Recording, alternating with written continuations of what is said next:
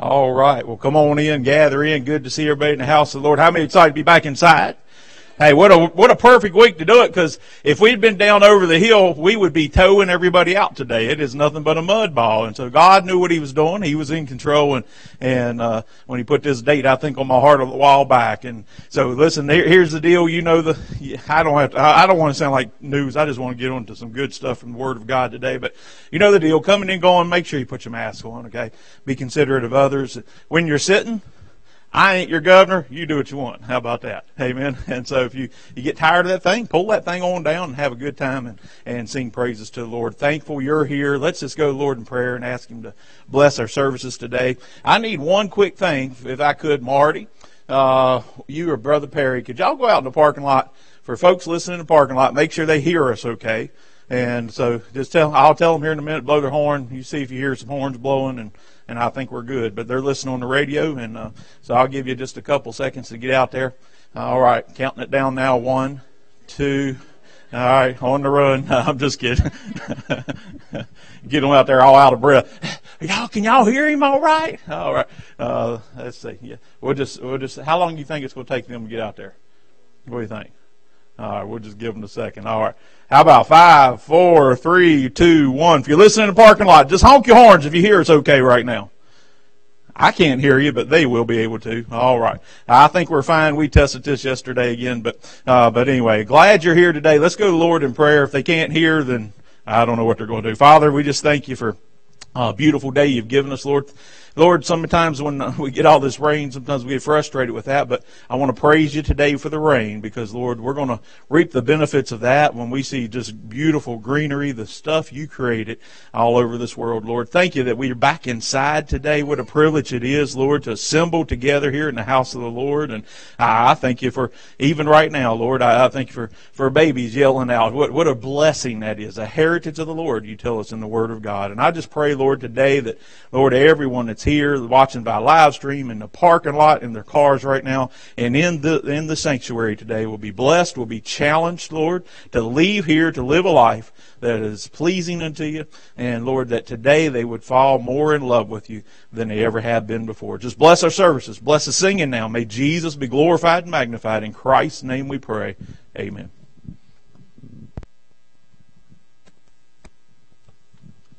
Well, good morning. It feels like one of the first times that I've been able to say, please stand in a while, but let's go ahead and please stand.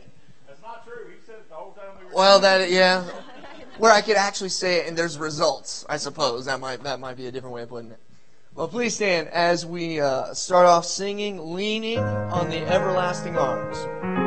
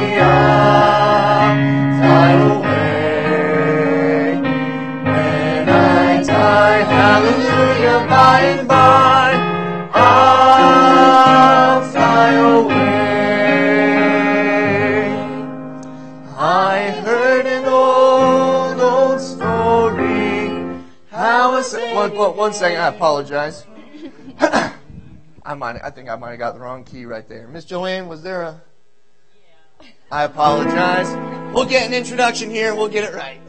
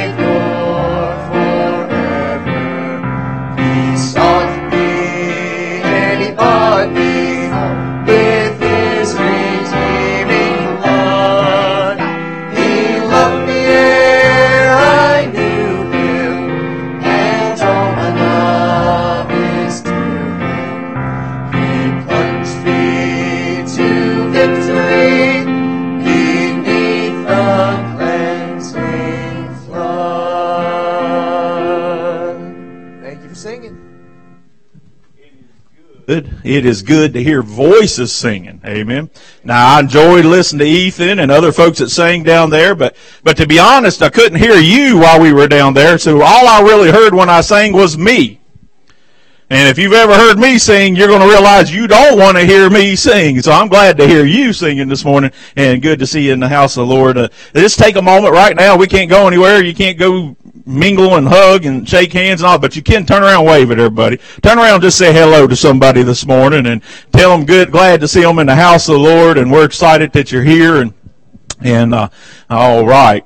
Good. Um, again, we're asking God to bless us this morning. Hit the slide one more time, Kevin, and and uh, and uh, we're going to just have a moment here while we're standing. Let's just spend a moment in prayer uh, before we go to our worshipful song and get ready for the preaching and the teaching of the Word of God. Again, what a privilege to see all of you here. Thank you to all those who are in the parking lot right now as well, and and those watching live stream. We are certainly thinking of you as well, Father. Today, what a privilege it is, uh, Lord, to to again once again assemble, Lord. So we think about just here in a moment. We're going to have a just a moment or two reflection where everyone can can pray on their own, Lord. But but we just want to think about our country first and foremost today, Lord, and Lord, built on godly principles and what's happening to it. And, and we need to pray for the leadership of our country. We need to pray for the souls of men and women. Lord, every single soul matters. And, and Lord, uh, what this world needs is not a political change. It needs a, a change of heart. A change of heart that only comes from a personal relationship with a living Savior. And so, Lord, right now, as we just spend a moment or two reflecting in prayer, I encourage our dear folks to pray for those that are sick. Lord, with the virus that still is out there, pray for uh, healing for our country. Uh, Lord, pray for unity in our country. And we just thank you, Lord, that you're the one that can provide it all. Let's just all pray silently for a few moments together as we reflect on that.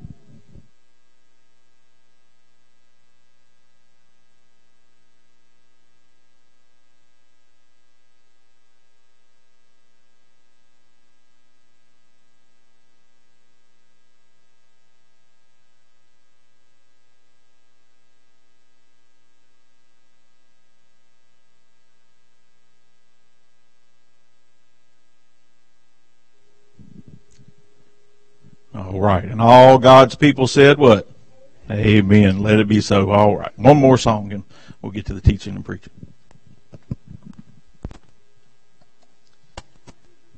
You know, our purpose in life is to love God with all our heart, soul, mind, and strength, and to love our neighbor as ourselves. And that's something that we cannot do in and of ourselves. That is something that only the Holy Spirit can work into our lives. So, what are we supposed to do? And that answer is look to Jesus. Look to Jesus. Look to Jesus. And that uh, also comes from Hebrews 12, 2, where it tells us that He is the author and the finisher of our faith. And that is what we need. We must see Christ. Our prayer, our desire should be to know Christ above all else. And as we sing uh, this next song that we've uh, sung a couple weeks ago, Show Us Christ, is one that um, we'd like for everybody to learn. But we ask that uh, after we sing the first verse and chorus, we'll, we'll repeat the first verse and chorus again, and you all join in as well. Definitely pay attention to the words. Uh, but I'll bring you in uh, for it, but let that be our purpose for gathering today for us to see Christ.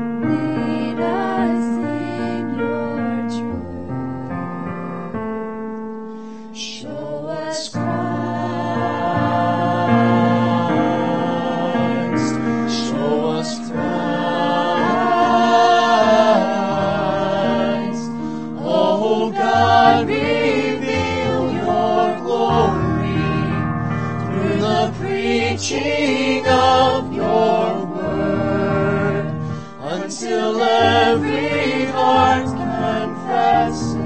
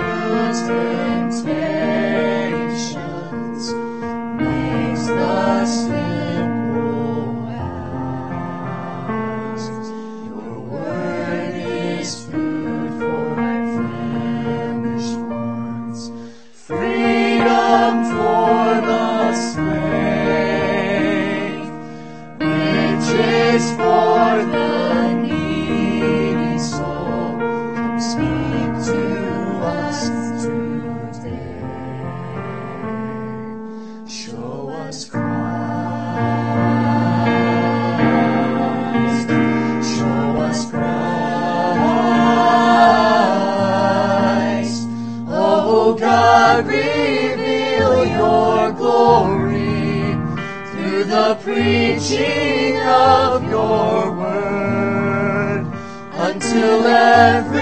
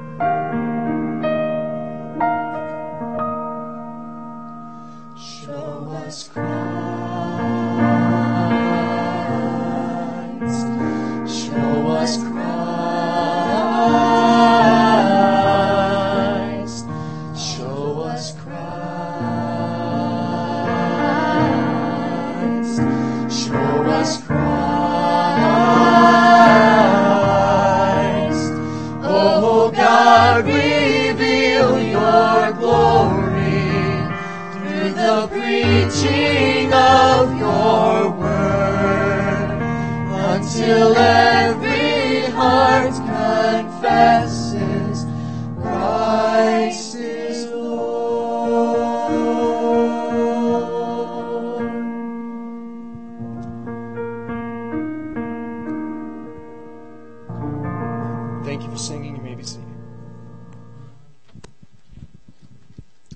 Amen. What a beautiful song. How many of you say amen on that beautiful song? Amen. Praise the Lord. Hey, we got to practice that, right? Y'all are some horn blowing Baptists, but I tell you what, that, that amen doesn't come out so, so naturally for you. Let's work on that a little bit. Uh, I had, I found an app. I was going to promote it today that, uh, you could, you could actually, it's a YouTube free thing. You can push a button. You can download this and it blows a horn. I was getting ready to get every one of you to download that before we started today and, uh, d- decided I guess I better not. So, uh, everybody here is all right. This is a new microphone, new system. I, I, I, I'm thankful today. I was, uh, I, all that equipment we had down there and so far not a single glitch in the sound system. All that stuff I had to plug back up and get right. And a two dollar battery out of all the things, my little clicker is the one thing that failed us today. So, uh, who would have thought a battery go dead just sitting here? You know, but that's I guess the way it works. But anyway, turn your Bibles to Ephesians chapter number six today. It's Ephesians chapter number six. Kevin, you you're off for a little bit. How about that? Because this is a, a message that got changed uh, uh, this morning, and uh, I had a nice PowerPoint all laid out for what I was going to preach, and uh, the Lord kind of changed the message this morning, so I got nothing. So you'll, you'll just have to write your own notes. How about that? Ephesians chapter number six today. Well, first of all, I want you to say, I want to say to all the fathers, happy Father's Day. And so, uh, glad you're here and I hope you have a, a good afternoon planned. We're going to take a, this evening off so you can spend some time with your family, but look forward to being back together Tuesday night, 6.30 and so forth. Uh, Real quick while you're flipping there, just a couple things in your Bibles to keep up with. Ladies, if you anybody, the ladies, want to have a brief, brief meeting right after the service to see those that may be interested in still going to the ladies' retreat in the fall. A lot of uncertainty. We don't know what to do. We have to kind of either let the let the cabins go and let them have them back, or uh, so we don't get charged full price, or or make a decision we're going to have them. So just just for a moment or two, if you were interested in going to the ladies' uh, retreat that that we had every year for quite a while now at Claytor Lake, uh, you still want to commit to going, then then let us know after the service, brief meeting. Uh, and then next week, let me just throw this out. Next week, I, uh, we missed it because we were outside and there's no good way to do it to get sign up sheets. But if you've graduated, or you know somebody's graduating your family, whatever, we're going to recognize graduates next week. I need you to put their name on the sign up sheet. I don't want to miss anybody and we'll do that next week in the morning service. So, so get the names on there if they graduated. Listen, uh, if they graduated from high school or college or trade school, it really doesn't matter. If they've graduated, we'd like to recognize them so you can get your names back there and and then the, the women's prayer event's been rescheduled, and you can read that in your bulletin. It's coming up in September, and there's a, again sign up sheet on the back, and and so we're we're moving forward. Things are moving forward for the Lord. So Ephesians chapter six this morning, and and and really the message is going to be this: it's not just going to be geared towards fathers, ladies. You don't get a break today. It's going to be geared towards parents, really. It's the idea of parents, and and here's the question I have for you: How many of you would like to leave a legacy for your children? How many of would like to leave that? Now let's go a little further. How many of you would like to leave a godly legacy for your children? Because boy, that makes all the difference in the world. I, I looked up that word legacy and uh, I put it out on my own piece of paper. Then we're on our own after that. But it said this: uh, it said a gift by will especially of money or of other personal property. That's definition number one, according to Webster. Or definition number two can also mean this something transmitted by or received from an ancestor or predecessor or from the past when we talk about legacies, I, I, will tell you this, one of the things I believe with many families or, or, or many fathers are, are, focusing on is maybe leaving behind possessions or stocks or wealth or money and, and bonds and real estate. And, and can I tell you that's not a terrible thing? I'm not telling you that's a bad thing to do. That's taking care of your family in the future. That's why uh, 80% of all the life insurance policies in the world are owned by men because God put that in us to be protectors and providers for, for our, for our family one on. But can I tell you, you can leave all that stuff. You can leave wealth, you can leave homes, you can leave real estate, you can leave it all behind. But if you don't leave a godly legacy, you didn't leave nothing. And today what I want to challenge you to is fathers and mothers and, and parents all together, let's learn to live and leave a godly legacy for our children. Just one verse, Ephesians chapter 6 with me, verse you know well, and verse number 4 does speak specifically to the fathers. And if you're a father in here, I can't read this verse without getting under conviction. Y'all know what I'm talking about? I struggle with this one. Y'all struggle with this one ever? Anybody get real honest with me? If you're not there, you'll see it in a moment, but it says this. And ye fathers, right after the telling the children, they're to obey their, obey their parents, to honor their, their father and their mother and so forth, that it may be well with thee, that may live as long on the earth. Then he goes into uh, verse 4, and the Bible says this, he says, And ye fathers, provoke not your children to, what's that next word? Wrath. But, transition, there's a, there's a conjunction. Hey, the negative side, now let's get to the positive side. Here's what we are to do. But bring them up in the nurture in admonition of the Lord. Provoke not your children to wrath, but bring them up in the nurture and admonition of the Lord. Just simple thoughts today. Let's pray. Father, I pray now that you'd rest, Lord, the attention of the hearers. Lord, I pray that you'd help me, Lord, to say everything you want me to say, not a thing you don't want me to say. And Lord, I pray today that we'd leave this place challenged and convicted, Lord, to, to leave a legacy that really matters. A legacy, Lord, of the, the value and the importance of God in our life. Help us learn how to leave a godly legacy. Bless now the teaching and the preaching of your word, I pray. In Jesus' name, amen. So the Bible tells us, provoke not your children wrath. We'll get to that in just a little bit, but, but then it says to bring them up in the nurture and admonition of the Lord. Can I tell you, the Bible tells us that children are a heritage to the Lord. Look around. Hey, we got, we got, even on a day like today, first day back inside, and some aren't willing to come back yet. We understand that, and I'm not throwing off on that, but, but look around, we still got children all over the place. Amen. Isn't that wonderful today? Hey, well, every time you see a child, I want you to see, uh, as some think, a, a snot-nosed brat. I want you to see a legacy from the Lord. That's what they are. They're a heritage from the Lord. Hey, they're little blessings is what they are. Sometimes they're little blessings that need a blister, but they're still little blessings. And, and every time you see one, I want you to think about that. And so, so how do we as parents, how do we as grandparents, you're not off the hook either, how do we this morning learn to leave them something that really matters in their life, more than money, more than wealth? How do we learn to leave them a godly legacy? Let me give you a couple thoughts and, and we'll go to the house. Number one, I want you to write this down. That won't be on the screen, but model the Christian life before our children. If we want to leave a godly legacy for our children, then we need to learn to, to model the Christian life before our children. I also want to come down there, but I'm going get within six feet of Ethan and we're in trouble. Amen. Uh, but but uh, let's model the Christian life before our children.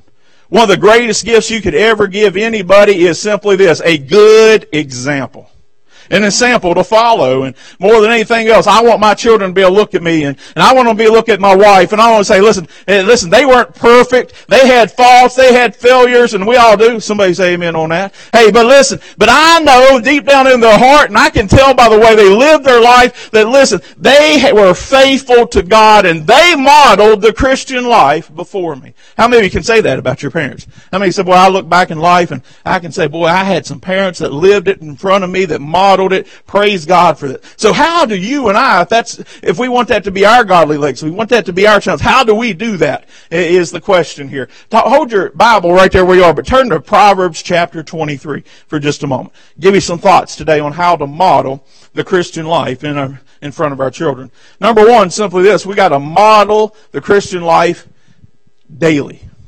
We got to do it in our daily walk. Maybe that's the best way to say it. Model our, the Christian life in our daily walk.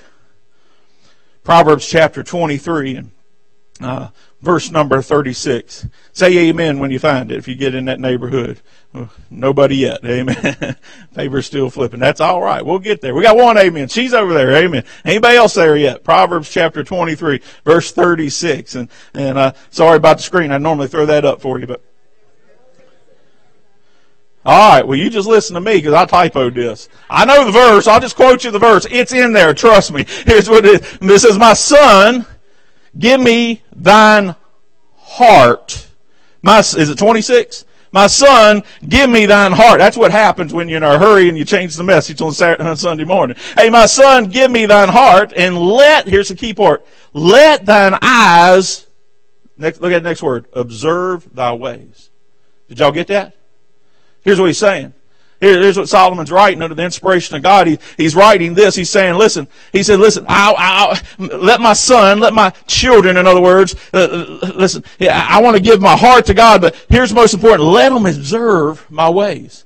Don't let them just hear what I say. Don't let them just hear uh, the things that come out of my lips. Let them see it in my life. If you're with me, say amen.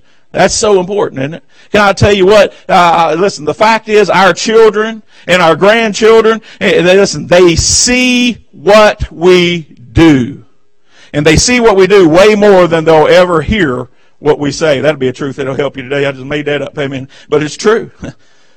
Here's the question then. What do your children see in your life? What do your grandchildren see in your life? Is it what you want them to see? Is it consistent with the things you say? Very, very important. We're living in a world full of inconsistencies. How many would say amen on that? I'm telling you what, I don't get political, but I'm telling you what, you turn on the TV and I don't care which side of the aisle on, I'll, I'll make you all mad before we leave. Amen. Uh, listen, we have groups that, that, listen, everything we see on the news today is just inconsistency, inconsistency, inconsistency. We have groups that are against walls and police. What's the first thing they do when they get their own little territory and they take over part of a city? They build walls. Isn't that, isn't that messed up? Hey, they're against guns. What's the first thing they do when they get their own little territory? They put people out there, they AR-15s to guard right by the walls they put up. Inconsistency. Can I get an amen? We got, we got slogans going around left and right shouting, listen, and I'm not going to get into all that mess, but just this, let me just say this, all lives matter. Amen. And more importantly, all souls matter. And that's the most important because this life's going to end, but that soul's going to live for eternity somewhere, either in the glory of heaven or in the pits of hell, depending on if you trusted Jesus or not. And we need to get Jesus to them eh, eh, eh, before it's too late. But they'll, they'll, they'll march, they'll protest, they'll do all these things about the lives that matter. And we agree lives matter. But let me tell you, what about all the babies that same group aborts every single year and supports? If all lives matter, why are we killing everybody? Inconsistencies everywhere we go. Uh, I'm telling you, uh, all over this world, wear a mask, don't wear a mask, uh, eat the mask. I don't know what we're supposed to do. Hey, don't touch the surface. It'll live there for eight days. That's what we were told before. Down to about four seconds. They don't have a clue is what I'm saying. Inconsistent messages everywhere we go. Hey, social distance. Unless you're rioting or looting or protesting, then it's okay. I told you I'd make you mad, everybody mad, or going to a Trump rally.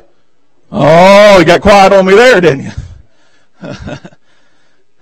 Inconsistent. Do you get it? Every side of the equation is what I'm saying. We live in a life full of inconsistencies. Our world, our news daily is full of inconsistencies. Can I tell you? Here's the challenge. Dad, and mom, let's not be one of them.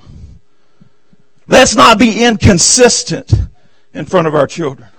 Let's be people that, listen, I know we're going to mess up. I know we're going to slip up. I know we're not perfect. But I want to say they need to see consistently year after year, day after day, fathers and mothers and grandfathers and grandmothers that love the Lord, not just with their lips, but prove it through the way they live their lives. Can I get an amen right there? Listen, don't be super spiritual when you come to church and then be a super, super, y'all know what I'm saying when you get home. Don't be the devil at home. Amen. How about that? I stopped it. Y'all proud of me. I'm proud of myself. Amen. I'm telling you, we got to strive not to be one of those examples. Don't tell your children live for God when you live for sin and self. Amen. Few things create more disappointment and rebellion in a kid than when they grow up and see the inconsistency of their parents. And let me tell you, they see it. Can I get an amen, children? Amen. I saw it. Mine see it in me. I'm not perfect either. Listen, uh, uh, listen, listen. So let's strive today to model the Christian life before them, and let's do it by being consistent. Teenagers are, eh, listen, teenagers especially, they're experts at finding the inconsistencies. How many of you got teenagers who say, I agree with that? I'm telling you, they'll find them and they'll put a two by four right through them. Listen, our goal, our aim needs to be to show a consistent model. The Bible says, Ephesians 6 4 there, we'll get to it here. Ye fathers, provoke not your children to wrath. That word provoke literally means to exasperate to anger. There's so many young people living today, and I'm talking about in Christians' homes today. I'm, I'm, I'm preaching to Christians. This book is written to Christians, and I'm talking to Christians this morning. There's so many today that all they have at home is everything is out of anger. Anger. How many you had times like that? Where you react out of anger as a parent. Huh. Yeah, we all do if we get honest. Let's make sure we're consistent. Amen. That's why Paul had to tell us. If it wasn't a problem for us, especially us daddies, fathers, and you fathers, provoke not your children to wrath. Don't exasperate them to anger. That's what it's talking about. So many young people living in anger today. Environments where there's nothing but a home full of anger, where they all, all they ever hear is tear down. Listen, it provokes anger and it carries on and so forth. Many have never had a successful model to follow. Someone they could pattern themselves after. Let me just give you a, little hint here. It took me a while to learn this. Our society still needs to learn this.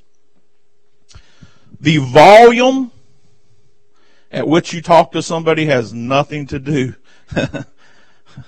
with the truth of it. Maintaining discipline in your family is not, is not tied to the tone or volume of your voice. It's toned to the matter of your life and the way you live it in front of them. Can I get that again? Because I want to tell you what, I struggle with that one. How about you? I get a little frustrated. You know what my voice does? Whoop! Uh, oh my goodness, they got that dad voice going on. He's serious now. Watch out. And my boys could tell you there's a difference between uh, when when Mike's and Dad's happy and when Dad's upset because it changes like that. Shouldn't be so. That should be an opportunity for me to teach them in a loving, compassionate way. I want to tell you what, listen, the tone of my voice isn't going to change the matter. The volume at which I say it, listen, so many places, times we come like a bad Jerry Springer show. And listen, here's what it has to do. If you want to change and model the believer, it has everything to do with the character of your heart and the commitment of your life and they're seeing it in you and how you live. The best gift a daddy, a mama could ever give their children is being a person who walks in the Spirit and who is filled with the Spirit of God. Look over at Ephesians 5 here, just over, uh, probably on your next page, depending where your Bible is. Look at verse number 18. Uh, Ephesians 5, verse number 18. The Bible tells us there, and first it tells us in verse 17, it says this, it says, Wherefore be ye not unwise, but understanding what the will of the Lord is. What's the will of the Lord for me? Well, here's the answer, verse 18. Be not drunk with wine wherein there's excess, but be ye filled with the what? Spirit. Can I tell you that's the best gift we could ever give them? When I'm filled with the Spirit and I'm walking in the Spirit, then I want to tell you what, you go look at the works of the flesh in Galatians chapter 5 and you'll find out one of those is anger and wrath that comes out. When I'm walking in the Spirit filled with that stuff ain't coming out. But love and compassion is. And a consistent modeling of a Christian life before them will be. And I'm not preaching this because I got it figured out. I'm just preaching it because we all need it. Amen. So how do we model the Christian life for our children? We need to model it in our daily walk. If you're taking notes, write this down. We also need to model it in our marriages. We need to model it in our marriages. Very important step. Look over Ephesians chapter 5 and look at verse 25. I'll focus on the men for a minute. How about that? The Bible says this Husbands, love your wives, even as Christ also loved the church here's a key, and gave himself for it. That he might sanctify it and cleanse it with the washing of water by the word, that he might present it to himself a glorious church, not having spot or wrinkle or any such thing, but it should be holy and without blemish. The husband and wife relationship is a picture of God's love for the church. The church we understand, listen, the collective church, it's the bride of Christ and, and it's a picture. Uh, the Bible always paints this picture that our children then, if they're going to have the love for the Lord and the kind of love that the Lord has for the church and they're to understand God's love, then they need to see it in our marriages. It is the, the, the, the earthly picture that God gave to us to, to help generate that, uh, that, to model that Christian life right here in our family. A reflection of the love that God has for us, and it's but it's on a practical level because you know what? I can tell you all day God loves you, and He does. By the way, by the way, for God so loved the world that He gave His only begotten Son, that whosoever believeth Him should not perish but have everlasting life. Isn't that great news today? That's a love. And I can tell you all day, but you know what? At the end of the day, you got to believe that by faith because you haven't seen Him. But us as parents, for our children to understand the love of God, not only do we got to live it daily, can I tell you, we need to model it also in our marriages. It's the human institution created by God, the God given human institution by which we're to display the love of God and the love that Christ had for the church. And it's the greatest gift a father can give his children. Can I tell you the greatest gift a father can give their children is to love their mother. Getting quiet, but that's still true. Amen. By the way, women, let me talk to you for a second. The greatest gift you can give your children is not just to love your husband. You already know how to do that. But for you to respect him.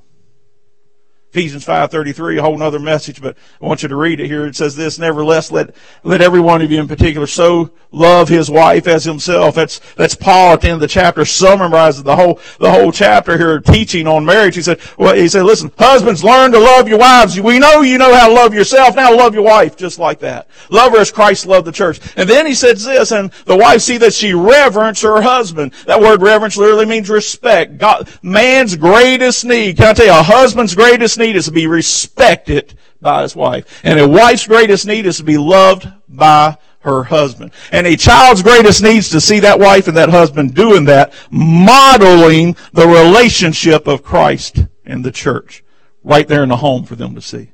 If you're with me, say amen. Make sure you're with me here. Hey, I know we're getting on marriage a little bit there, but uh, can I tell you? Because on the other hand, the greatest sense of insecurity in a children's in a child's life is he in fighting and fussing.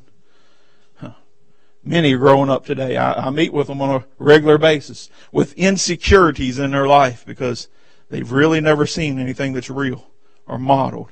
They're insecure about God because they've never seen that relationship cultivated in the house that, that is supposed to teach them about how God loves and Christ loves the church. And I think it might be one of the reasons people are getting married so much later. They've lost confidence in the fact that marriage can work. By the way, marriage don't not only can work, it will work when you do it God's way. Amen. Well, leave a godly legacy. Listen, can I just tell you, it begins with modeling. It begins with modeling. Model the Christian life in front of our children. Hey, do it in your marriage. Write this down if you're taking notes, but it also continues here with mentoring. Not just monitoring, no, no, not just modeling, but mentoring. Mentoring. Modeling is the way we display our godly testimony. Mentoring is the way we get involved and train our children on how to have their own godly testimony.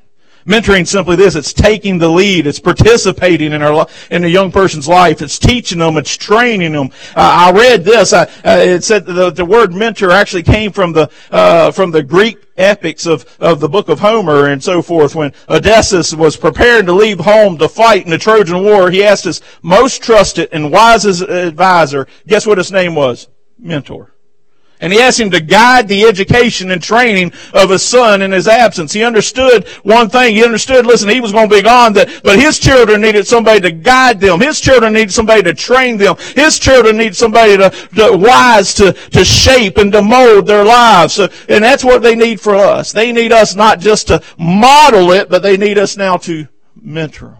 They need us to train them and teach them. Uh, look what it says again in our verse, and you fathers provoke not your children to wrath, but bring them up in the nurture and admonition of the word. That, uh, that word, uh, nurture, here's what it literally means. It means to provide conditions favorable for healthy growth to provide conditions favorable for healthy growth. And a gardener, listen, how many of you like the gardens? How many of you got gardens? Amen. If you want healthy crops, can I tell you, what do you got to do? You don't have to water it today. You, you, God took care of that for you. Amen. you, you need some sun. It needs some water. But it also needs some other attention, doesn't it? Uh, how many put fertilizer on your garden? Yeah, we all do if you want it to grow real well, right? How many of you then go out and pick the weeds out of the garden? Because if you don't, what do the weeds do? They take over the garden, right? See, see, that, that's the idea. It takes some attention. It takes, if you want healthy crops, you got, you got to pull out the weeds. You got to put the fertilizer on. You got to, you got to cultivate the ground and all those things. Listen, in our children's life, the same thing. If we want to help them, then we're going to have to cultivate some weeds out of their life. Hey, we're going to have to, that are going to keep them from being unfruitful. We're going to have to put, then put on the fertilizer of God's Word to help them grow in a, in a spiritual matter. And God commands us. This is a command in the Word of God, but bring them up, command in the nurture and the admonition of the Lord. And He commands us to do that. It's a tragedy when our children grow up physically, but they never grow up spiritually. We've got a world full of them. Turn on your TVs. They're everywhere. They need Jesus, don't they? This means, listen, it does mean we got to correct the mistakes when they happen. Most of us dads got that down. Can I get an amen there? I know some are pacifists, but most of us dads and, and our type churches, we got that correction down. Hey, we got the rod of correction. We understand that. We'll quote that verse all day long, won't we? But it isn't just correcting them when they mess up. Here, here's what it is. It's also loving them and praising them when they do well when they don't mess up. It's a balance. Listen, it's not just a, you can't be. That's that's the idea most of us have. Most people today have of God. He says, waiting on me to mess up so he can beat me with a big stick. Where did they get that idea of God? Let me tell you where they got it. They got it from the fathers in the home. Can I get an amen? Hey, we got to learn to praise them too. Hey, when they don't, someday they're going to do something well. If they ever put the, the toothpaste lid back on the toothpaste, hey, praise them. if they ever put the toilet seat down. Hey, I know it's once every five million days, but even if it falls down on its own, say, hey, your toilet seat's down. Thank you so much. I mean, whatever it is, listen, they need praise and they need, they need cultivation. And they do need correction at the same time. Mentoring means we've got to keep them away. We've got to instruct them from the things that'll hurt them. We've got to instruct them in, in the ways of virtue. It means we've got to answer questions. It means got to give them advice. And best, guess what? To do that, we have to spend time with them. Come on. You can't get, you can't grow, help them grow if you're never around them. Men, we've gotten so focused on, we gotta make a living, we're the provider, we're the protector. Yeah, you certainly are, but you're also to raise them and the nurture and admonition of the Lord. You can't do that when you're not present. Hey, yeah, you need to be a provider, you need to be a protector, but you also need to be present. Are you with me? Y'all with me? Say amen. Y'all don't, we got no horns honking today. Or am I just hitting too close to home? Y'all getting quiet. Children need to be able to learn from their parents. They need to be in an atmosphere that encourages questions. I've had so many people come to me. Well, well I'll tell you what they they ask some they ask some hard stuff. Praise God, they're asking you and not somebody else. he said, "Well, I don't know the answers to them all. Join the club." Get in the Bible, try to find it. If you can't find it, find somebody that maybe can help you. If I don't know it and, and other people don't know it, then just say, hey, something, the secret things belongeth to the Lord. We just leave it at God's territory. Amen. But I'm telling you, don't ignore them. Answer, sit, talk to them, grow them. Do your best to biblically answer the questions they have. Don't ever do anything. Listen, if you get nothing else out of this, get this. Don't ever do anything that would discourage your children from being able to come to you about anything. Are you with me? Be real careful. well, if you ever did that, I'll tell you what, I'd take you out. It don't matter because I can make another one looks just like you. I mean, I've heard that a million times when I grew up. That's one of my dad's favorite sayings. well, guess what? I better not bring this toy because good day. By the way, he, he meant that when I was younger. I believe he would take me out. I better not talk to dad about this one. Guess what? They'll get their advice from somebody else who never will love them like you do who'll never care for them like you do. Don't ever do anything, listen, that'll discourage them from coming to you with everything. Oh, it's so important. We mentor our children. Can I tell you, we mentor them by teaching them. We mentor them, I've hit on this already, but by spending time with them. Spending time with them. Listen, effective mentoring requires investment. It requires energy. it requires putting it into our children. I read this this is so sad. But a Cornell University study found that fathers of preschool children, I don't know, I don't know about when they're older, but this is what the study said, spend on average 37.7 seconds a day in meaningful contact with their youngsters. Did you catch that? 37.7 seconds. Yet their children, in contrast, spend about an average of 55 hours a week in front of a screen. By the way, this study's about 10 years old. I bet you the first number is lower and the second number is higher now. Man, you can't invest in them. You can't mentor them. You don't spend time with them. Whole generation of children are growing up without nurturing. Their fathers and mothers are not spending time to mentor them in the principles of the Word of God and in God's truth.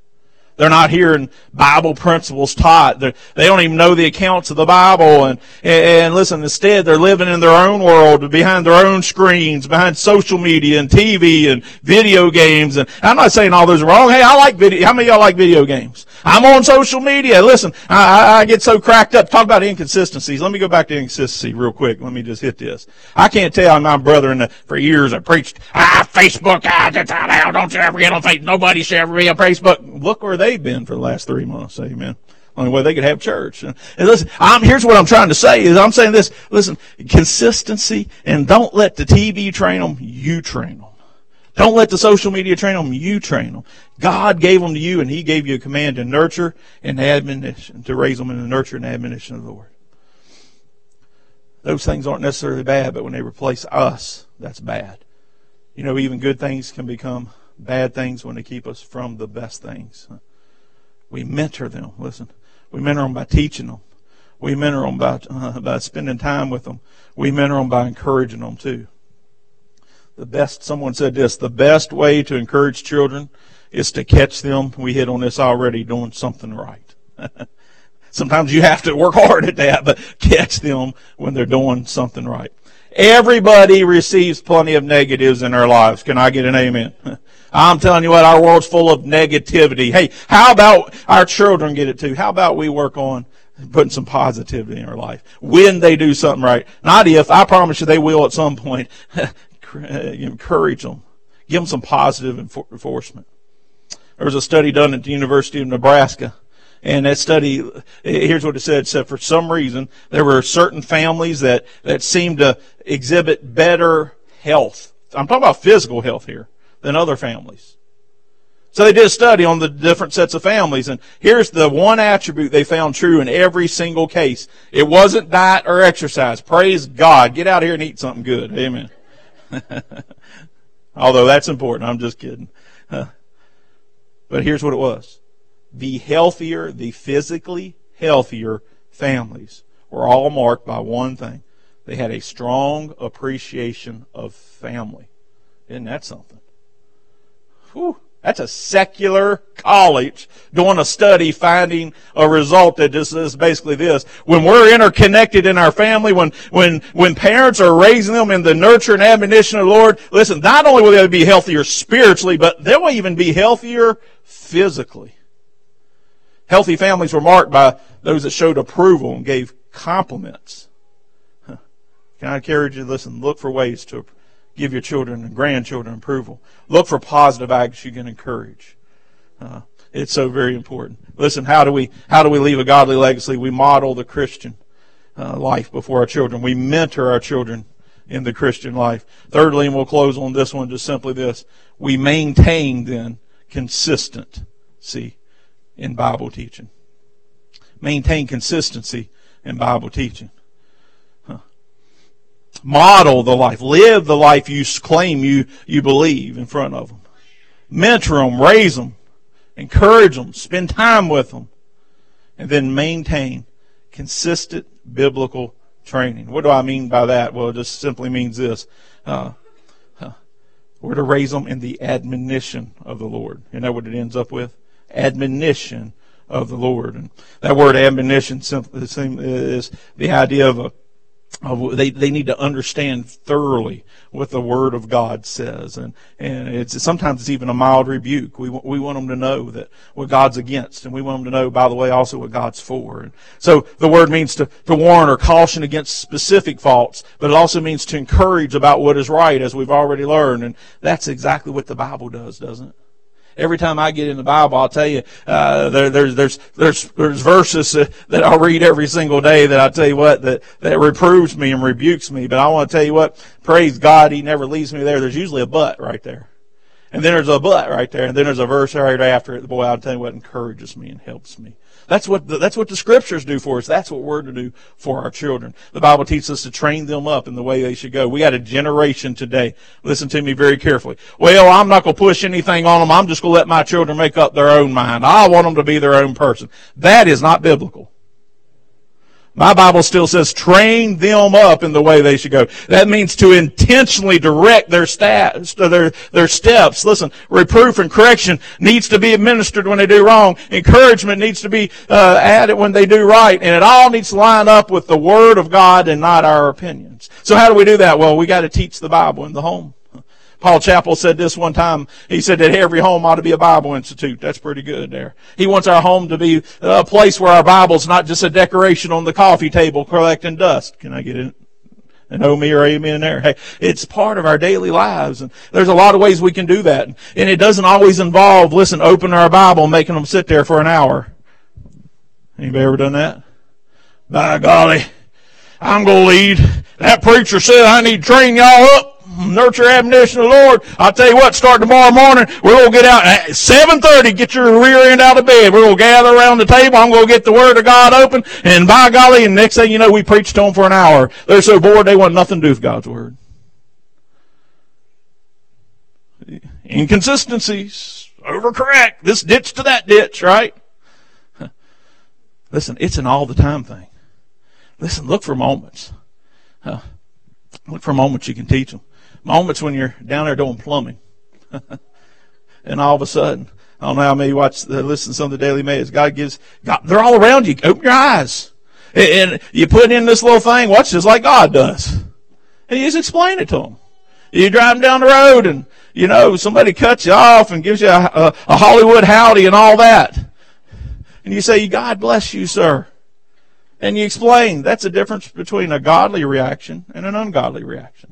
There are teaching opportunities all around is what I'm saying. It's a daily thing. It's not just sitting them down, beating it into them. It's, it's spending every moment of every day taking an opportunity to teach them, to train them, and to bring them up. And we're to be the instructors of their values, and we're to, we're to teach them diligently. Listen to uh, the, what, what, was written in Deuteronomy 6, 7. It says, And thou shalt teach them diligently upon, uh, uh upon talking about the word of God, unto thy children, and shalt talk of them when thou sittest in that house, and when thou walkest by the way, and when thou down, when thou rises up. In other words, here's what he's saying. You ought to, you ought to sharpen. That's the idea. Teach there. You ought to sharpen just like a soldier does, preparing for battle. You ought to, you ought to take every single opportunity to, to explain the principles and the teaching of God's word to your children.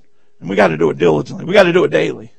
It has to be part of everything, not just Sunday, not just uh, midweek service on church days. I'm talking about every single day ought to be in our lives. I don't care what you're doing. I don't care if you're walking. Great time to talk about the Lord. I don't care if you're talking. Great time to talk about the Lord. Uh, uh, listen, I don't care if you're fishing. Somebody say amen on fishing. Hey, I don't care if you're throwing a rod out. What a great time to talk about the Lord. You say, well, what in the world would I talk about uh, the Lord while I'm fishing? Well, you can talk about creation, first of all. How about that?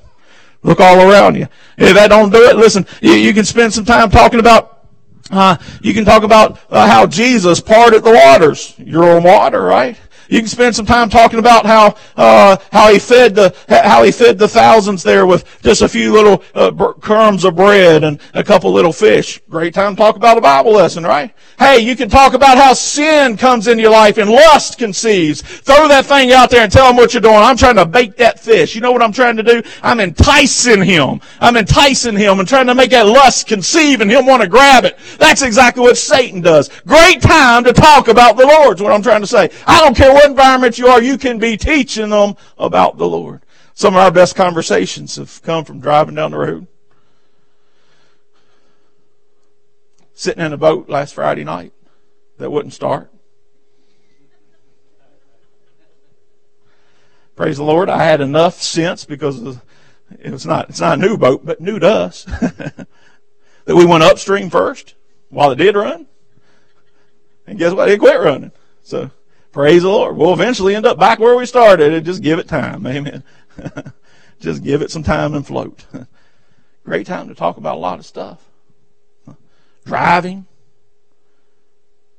cleaning, I wrote that down, but I haven't figured that one out. But I'm telling, hey, you know how this got stuff. We got to clean the dirt out of our. I'm just telling you, there's never a situation where you can't talk about the principle of God's word, and we're supposed to teach them. We're supposed to raise them the nurture and admonition of the Lord. And listen very carefully, real quick.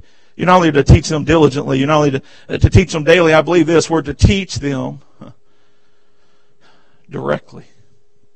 I wrote that down because I just got this idea, and I just want you to remember this. It is not the church's sole job to teach your children about the Lord. The only time they learn about the Lord is the times you bring them to church. I'm going to tell you what, they're going to be spiritually famined. Are you with me? Thank God for our bus ministry and can't wait to be able to get that in our kids club. I'm going to tell you, there's some kids come in here physically. One of the few times they eat besides when they're in school. Well, a few times they eat anything of anything significance when they're here. That's physical. Sometimes the only time your child learns eats anything spiritual is when you bring them to church. Now, I'm not against bringing them to church. We're here to partner with you. We're here to come alongside you. But it is your job to raise them in nurture and admonition of the Lord. We should be a support mechanism. We should be the ones that are reinforcing what you're already teaching them. So many think, what's well, a church's job? And, and my job's just to, you know, put a roof over their head. No, your job's to raise them in the nurture and admonition of the Lord that starts at the home. Amen. Y'all getting quiet? Why are we getting so quiet in here today? Praise the Lord. We're here to help. We want to help train them too. But if you're going to do that, then you, it's going to take some presence and commitment. Going to take some personal touch.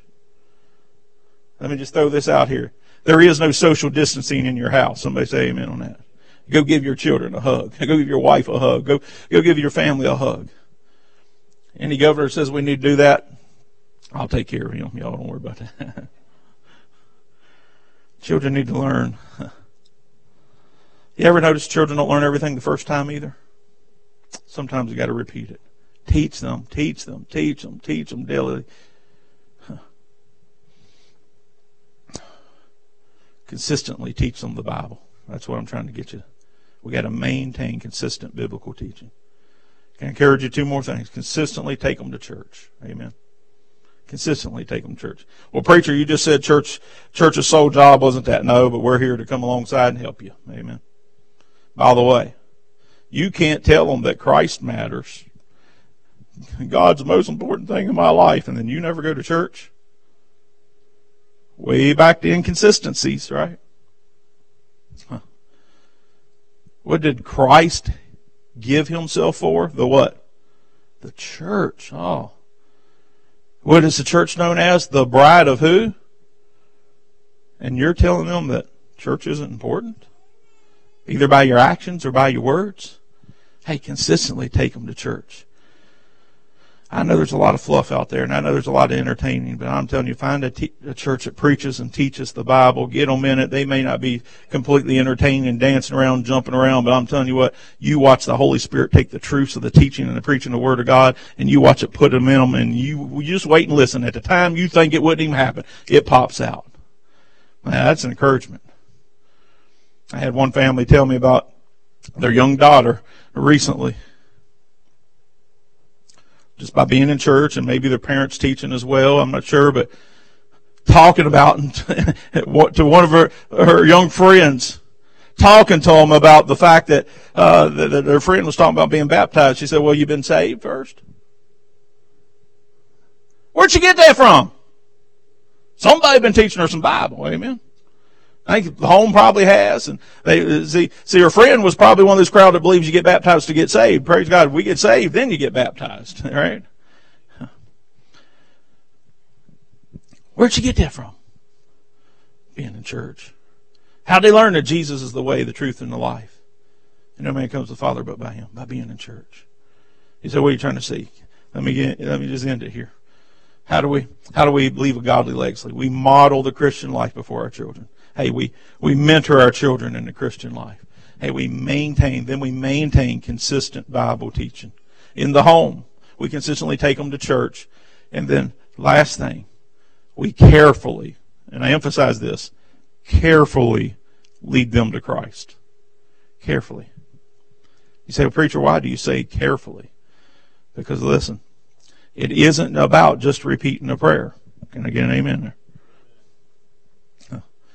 Listen, I could every Wednesday night or Tuesday, yeah, Wednesday when our kids club's in. I promise you, I promise you, I could prove it, and I'm not going to because it would be wrong. But I could stand up here, and I could I could present a message, and I could get 50 kids every single week to raise their hand and pray a prayer. I promise you I can. But they never understand what sin is, first and foremost. They'll never understand the need of a Savior. It's a step by step. We got to be careful in this. By the way, adults, we got to be careful with this. A lot of adults out there think they're going to heaven because they just show up at church or they do this or that, or it's about good works versus trusting in the God that is righteous. It's not about our righteousness. The Bible says that our righteousness are like a filthy rag compared to holy God. See, we've all sinned and come short of the glory of God. And we explain to them what sin is. Sin is this. Sin is missing, the mark of God. Sin is committing a trespass against God's word. Hey, take a little bit of time, and explain to them, have you ever told a lie?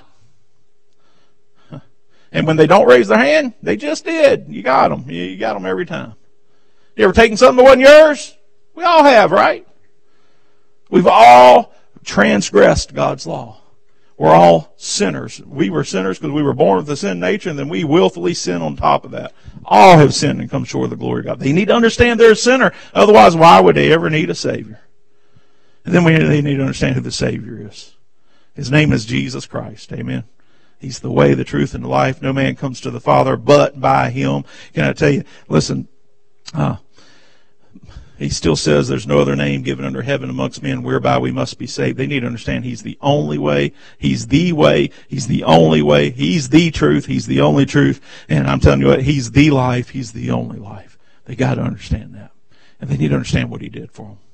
They left the glory of heaven to come to this old sin cursed mud ball for one reason, one reason only, to seek and save that which is lost, to willingly lay his life down on Calvary's cross, to shed his blood and, and to be buried. And on the third day he rose from the dead. We need to preach to them the gospel. And, and that because he rose, as Paul said he, uh, in, in 1 Corinthians 15 verse 1, he said, Moreover, brethren, I declare unto you the gospel. In verse 2 he says, by which you're saved. And so there's this message they need to believe to be saved, and it's the gospel message And verse 3 tells us what it is, how that Christ died for our sins according to the scriptures and was buried and raised again the third day according to the scriptures. And they, they don't understand that is the only way to heaven is for them to repent, change their mind, confess, agree with God that Jesus is the Savior, that they're a sinner, and that He will save them if they put their trust in His death, burial, and resurrection. Praise God. They need to understand all that. And then by faith, trust in Him. It's not just well, just ask Him into your heart. Repeat this prayer.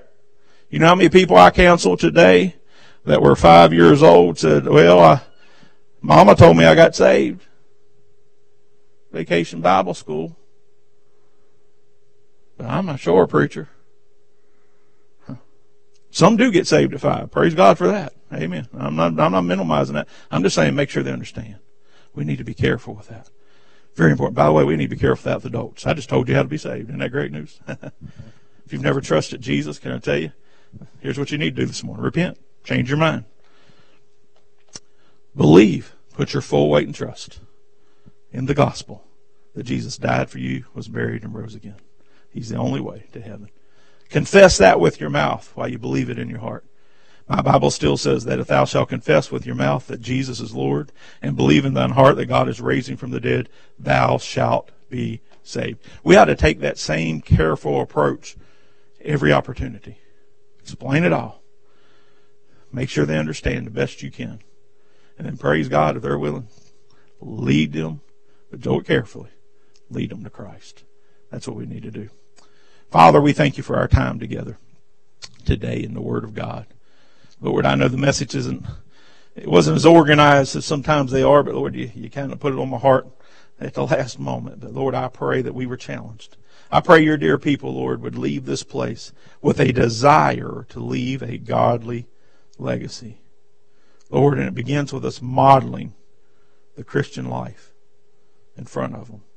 It continues with us mentoring and teaching them about the Christian life. And it ends with us maintaining consistent Bible teaching, consistent Bible living. Lord, help us to do those things so that we can leave behind a legacy that's more important than money, more important than wealth or real estate. A legacy of a man or a woman that loved the Lord and proved it by their life. That's the legacy I want to leave. Help us to leave that kind of legacy in Jesus' name. Amen. If you'd stand with been praying. I don't know what to do with altars and all that, whether we're supposed to come because then we gather together. But uh, of course, our governor didn't give us any guidance on that. He's probably never. No, I better leave that alone. Uh, but I do know this. I do know this. My heart's desire is to leave a godly legacy. How many of you would say parent, fathers and mothers today. How many would say that's your heart's desire? I want to leave a godly legacy. Can I tell you, take heed to the Word of God. The instructions in this verse, uh, there's plenty of else in the Word of God, but I'm telling you what, the instructions from this one verse alone will take care of that. If we implement it, apply it to our lives. It'll change you. It'll change your family. And very most importantly, it'll leave a legacy for all those to come after us. Let's leave a legacy. Let me ask this question and we'll be done. Maybe you're here today and you couldn't leave a legacy because, a godly legacy, because you're not yet a child of God.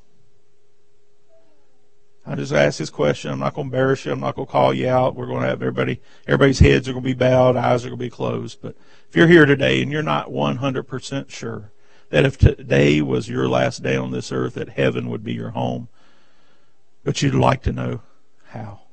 You want to be sure. Right now, while no one's looking, would you slip up your hand? I'm not going to embarrass you. I'm not going to call you out. I'm not sure I'm saved, preacher, but boy, I sure would like to know. Huh, I want to know. Anybody like that in the room? Because leaving a godly legacy first begins with you first being a godly person. And you don't become a godly person because you keep a list of rules. You become a, a godly person because you have the righteousness of Christ in you. You got to first be saved. Let's let's just sing a closing song, and while you're standing, and and then we'll be dismissed. And I won't be able, I guess, stand back there and shake hands and wave at you and all that stuff. But but I, I just want you to know that I love you. I'm praying for you, and I'm praying for our families. If we're going to change this society, it's going to start in our homes. And when the homes are changed, guess what? That'll change the churches. And when the churches are changed, guess what? That'll change the community. And when the communities change, then we'll change the country. But let me tell you, listen, it all starts where? In the home. So let's leave a godly legacy and let's get started in the home. Before we sing, let's take care of one other thing of business here. Kaylin is up here. Amen. I don't know whether to put that on. I'm so confused on what to do. Y'all confused? Uh, Kaylin, walk over here. How about that? Right that way, everybody can see you. Noah came for moral support. Uh, if you don't know Kaylin yet, she'll soon be Kaylin McMillan. She's marrying this young man, and Maybe we'll see. They got to survive the wedding ceremony first, and I'm just kidding. But Kaylin's also ready to join our church, and uh, and uh, she's she's accepted the Lord. You accepted Jesus as your Savior. We talked about all that. Been scripturally baptized. She's a, got a servant's heart. Uh, wants to serve and as many ministries as she can and stay married. And uh, and uh, and we're excited about having Kaylin join us here at Victory Way. If you're as excited as I am about welcoming Kaylin to our church family, would you signify the good hearty Amen? Any opposed? All right. See, that's simple. Now we can't extend the right hand of fellowship like we normally do. So everybody raise your right hand right here. Wave at Kaylin. All right, everybody repeat after me. Welcome to our church family, Kaylin. And we can't wait to get to know you. You? We can't wait to shake your hand. And Noah can't wait to hug you. All right. So, so y'all, y'all welcome her as you see her, and uh, God bless you. We're going to close with a song, and we'll head to the house. Kevin, go ahead and put those words up, and, and uh, we'll close out. Closing song is Jesus Saves, the first verse and chorus. Please join as we sing.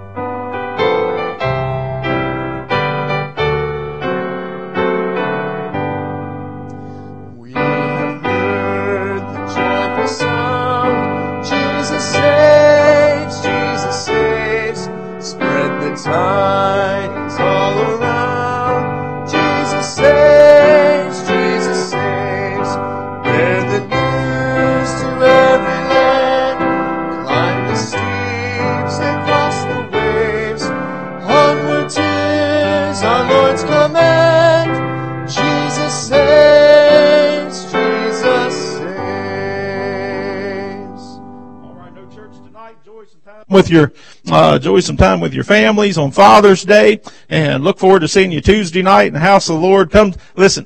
Let me let me put in a shameless plug. Have you ever wondered? This is so timely. Listen to me. Have you ever wondered where all these different groups came from? Why people look different? Why people eye shapes are different? Why why there's different I'm not going to use the word racist because that's not biblical. Amen. But why there's different ethnicities, where did all this come from? How come there's people that are shorter, taller, darker skin, lighter skin?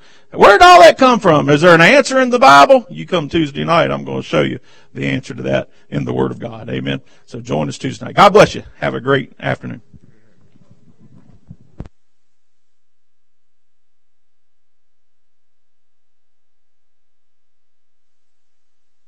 Ladies, don't forget your meeting if you're interested in going.